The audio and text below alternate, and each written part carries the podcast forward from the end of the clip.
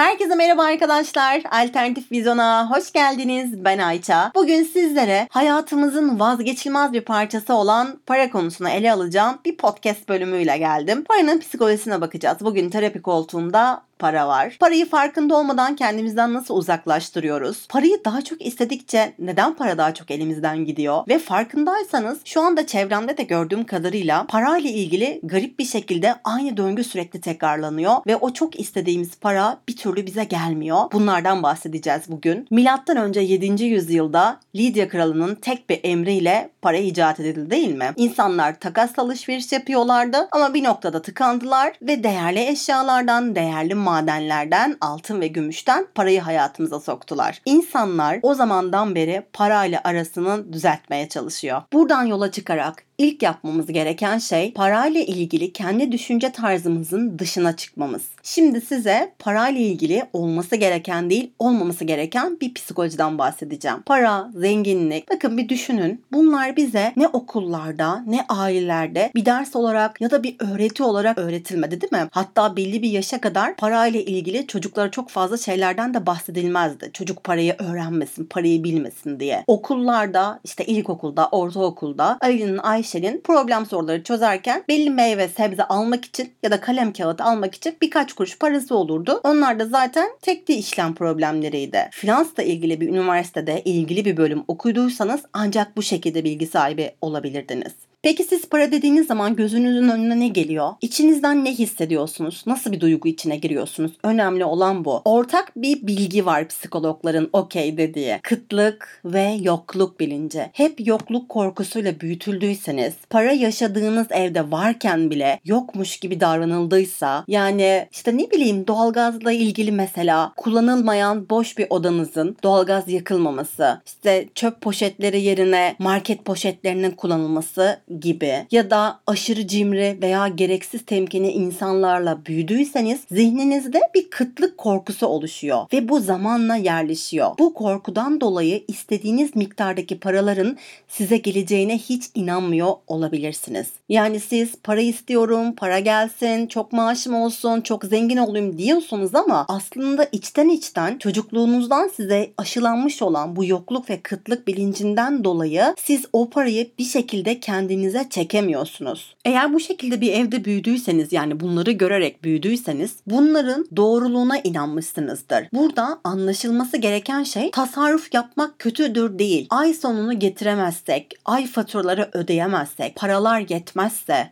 zaten az kazanıyoruz, fakiriz diye böyle bir vizyona sahip olmak ve her an paranın sizden gidebileceğinize inanıyor olmak oluyor. İlk bürünülen yanlış psikoloji bu. Paranın psikolojisine ters düşen bir durum çünkü bu. Yani sizin parayı sevmeniz gerekiyor. Parayı istemek değil aslında buradaki biliyorsunuz. İstemek aslında kıtlık bilinciyle, eksiklik bilinciyle aynı yönde paralel gider. Bu yüzden sizin içinizde paranın iyi bir şey olduğuna, güzel bir şey olduğuna inanmanız gerekiyor. E, geçen bir yazı okumuştum. Çok komiğime gitti bu yazı. Diyor ki parayı sevin. Hatta eğer hijyen açısından takıntınız yoksa parayı koklayın. Şöyle bir elinize alıp omuzlarınızdan sağdan ve soldan savurun diyordu. Bilemiyorum etkisi olur mu ama parayla ilgili belki etkileşimi arttırabilir diye düşündüm. Çünkü geçen gün çok buruş buruş çantamın içerisinde paralar buldum. Kağıt paralar, 10 liralar, 20 liralar önemsemeyip atmışım. Dedim ki neden böyle yaptım? Sonuçta ben hiçbir iş yapmadan bana kimse bir kuruş bile vermez. Ama ben bu 10 lira için, 20 lira için bir mesai harcadım. Ve kendi verdiğim emeğe de bu kazandığım paraya az da olsa değer vermediğimi gördüm. Onu sevmediğimi fark ettim aslında. Güzelce kağıt paraları düzeltip cüzdanıma yerleştirdim. Ve inanın o günden beri hayatımda para anlamında ufak da olsa çok şeyler değişti. Siz de parayı sevin. İçinizden paranın iyi bir şey olduğunu sürekli söyleyin ve buna devam edin. Bakın şimdi bir örnek vereceğim size. Tamamen benden uydurma bir örnek bu. Orta sınıf bir mahalle düşünün tamam mı? Camdan bakıyorsunuz. 14-15 yaşlarınızdasınız. Tam binanın önüne bir araba geliyor. Lüks ama nasıl lüks? Araba duruyor. Şapkalı bir bey takım elbiseli tabii ki şoför. İçinden çok güzel sarı saçlı böyle makyajlı niye sarı saçlı dediysem herhalde sarı saçlar daha bakımlı duruyor o yüzden dedim. Kürklü bir kadın iniyor. Havalı havalı böyle. Ağzında da sakız olsun. Biraz abartayım. Şaşırıp bakıyorsunuz. Kim bu ya? Ne iş var bu mahallede falan diyorsunuz. O sırada yanınıza anneniz geliyor. O da görüyor. Ne der? Kim bu kadın? Allah Allah. Nereden düştüler buraya? Kadını düşürdü bakın. Kadın anneniz kendini düşürdü bu cümleyle. Kendisinin fakirliğini kabul etmiş. Kesin kötü kadındır. Nereden kazanacak bu kadar parayı? Bu arabalar, kürükler kim bilir ne işler yaptı. Bu şekilde pardon çuval çuval götürenler var tabii ki o ayrı burada. Bu olayda görmemiz gereken travma gibi çocukluktan paranın fazlasının zarar verdiği ve günah bir şeymiş gibi öğretildiğini vurgulamak istiyorum. 9-6 çalışma, ay sonu sabit sigortalı bir gelir. Bu kadar yeter. Bir evim, bir arabam olsun bana yeter. En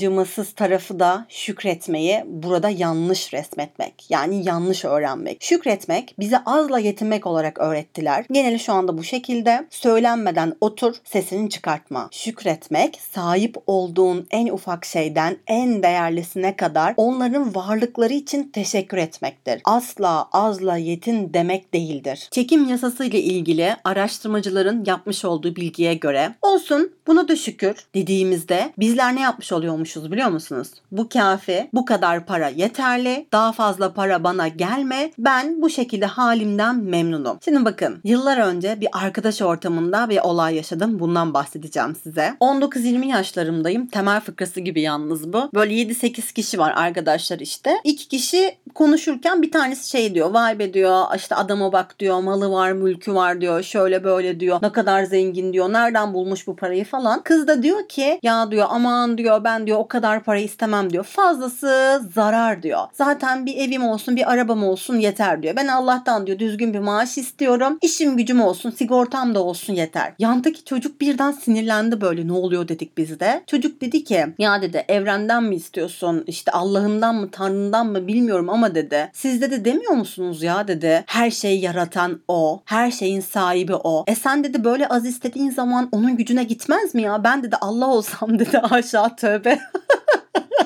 Ben dedi Allah olsam dedi sana var ya dedi zırnık vermem dedi.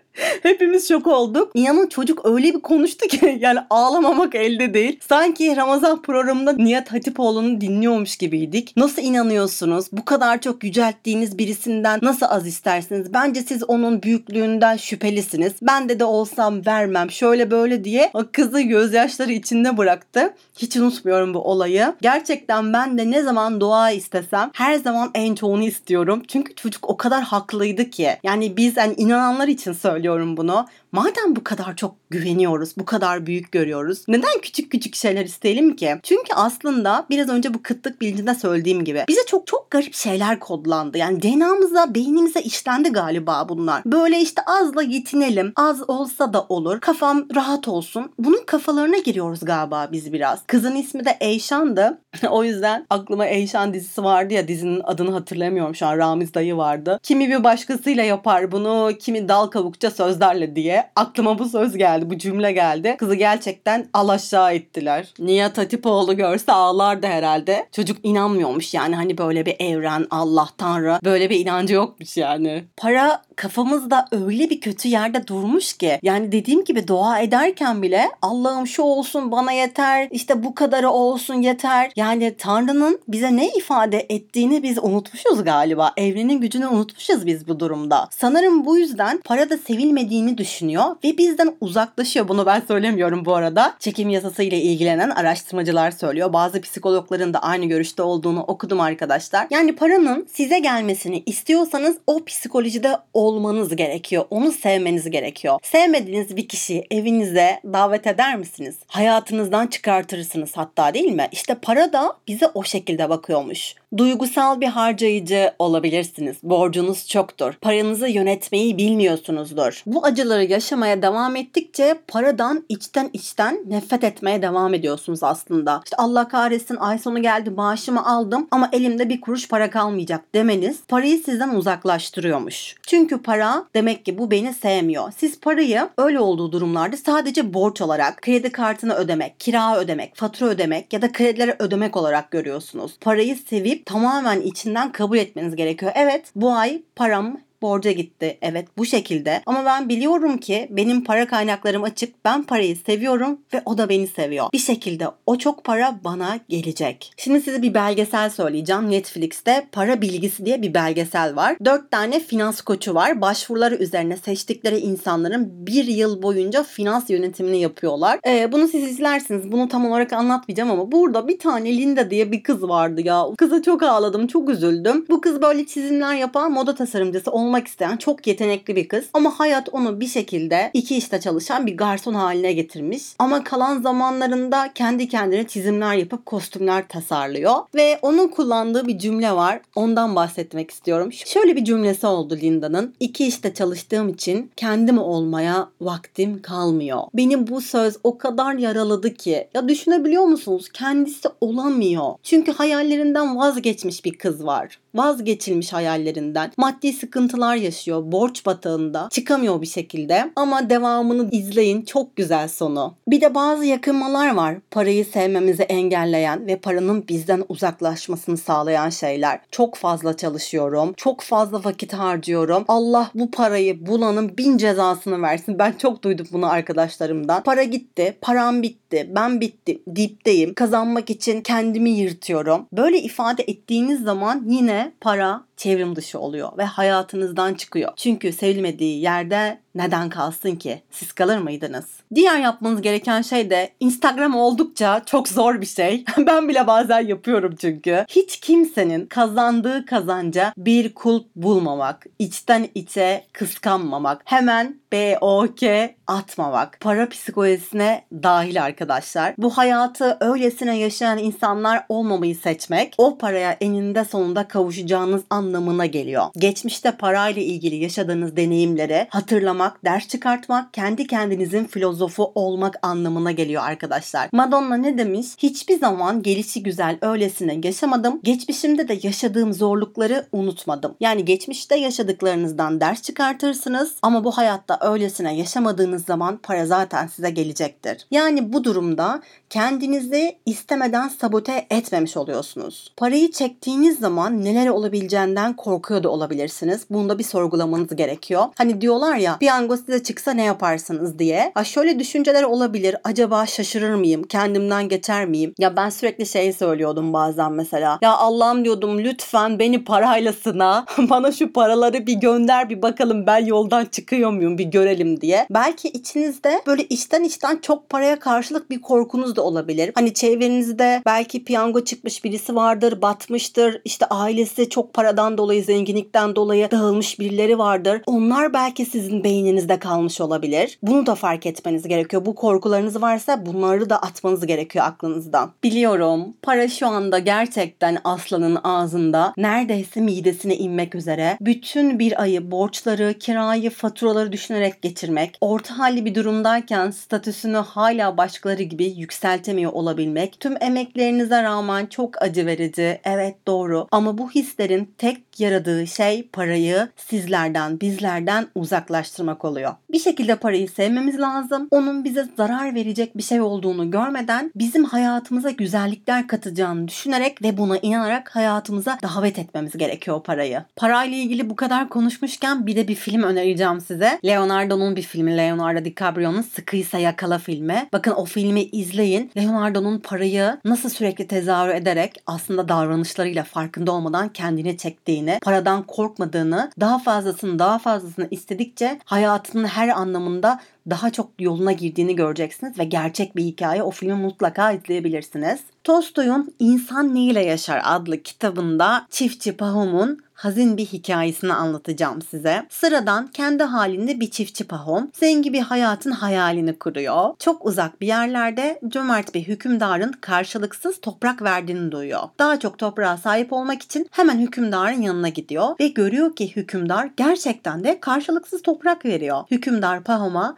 diyor ki sabah güneşin doğuşundan batışına kadar kat ettiğin bütün yerler senin. Fakat güneş batmadan yeniden başladığın yere dönmen lazım diyor. Pahom güneşin doğuşuyla beraber başlıyor yürümeye. Tarlalar görüyor, büyük büyük bağlar görüyor, birbirinden güzel bahçeler görüyor. O bahçeye bu bağ derken bir de bakıyor ki güneş batmak üzere. Tüm gücüyle koşmaya başlıyor. Yetişmeye her çalıştığında gücünün kesildiğini fark ediyor. Çünkü çok ileriye gitti. O kadar zorluyor ki kendini burnundan kanlar akmaya başlıyor. Başladığı yere tam geliyor ki yere yığılıyor. Hükümdar adamlarına bakın ölmüş mü diyor. Bakıyorlar Evet çiftçi ölmüş. Adamlarına mezarı kazmasını söylüyor kral ve Pahom'u gömüyorlar. Hükümdar Pahom'un üzerine toprakları atarken bir insana işte bu kadar toprak yeter diyor. Ne acı değil mi? Sezen Aksu'nun şarkıda dediği gibi ne acı ne acı. İnsan kendine ne kadar yenik. Gören bir gözü, tutan bir eli, yürüyen bir ayağı satın alamayacak ve kaybedince de tekrar sahip olamayacak kadar fakiriz hepimiz. Sofraya koyabildiğimiz çayın, zeytine, ekmeğe ulaşabilmenin bir zenginlik olduğunu ne zaman fark edebileceğiz diye sormuş Hıncal Uluç bir köşe yazısında. Biriktirdiğimiz paranın, eşyanın, malın, mülkün yanında zaman tüketiyoruz. Sözlerimizi tüketiyoruz. Benlik biriktirirken aslında kendi bildiğimizi tüketiyoruz. Yemeyeceğimiz kadar erzak, giyemeyeceğimiz kadar kıyafet, kullanmayacağımız kadar eşya, oturamayacağımız kadar evlerimiz var. Gözlerimiz midelerimizden, arzularımız ihtiyaçlarımızdan daha büyük. İrlandalı yazar George Shaw'un cümlesiyle bu bölümü bitirelim. Diş ağrısı çekenler, dişleri sağlam olanları, yoksulluk çekenler de parası çok olanları mutlu sanırlar. Beni dinlediğiniz için çok teşekkür ederim. Görüşmek üzere, hoşçakalın.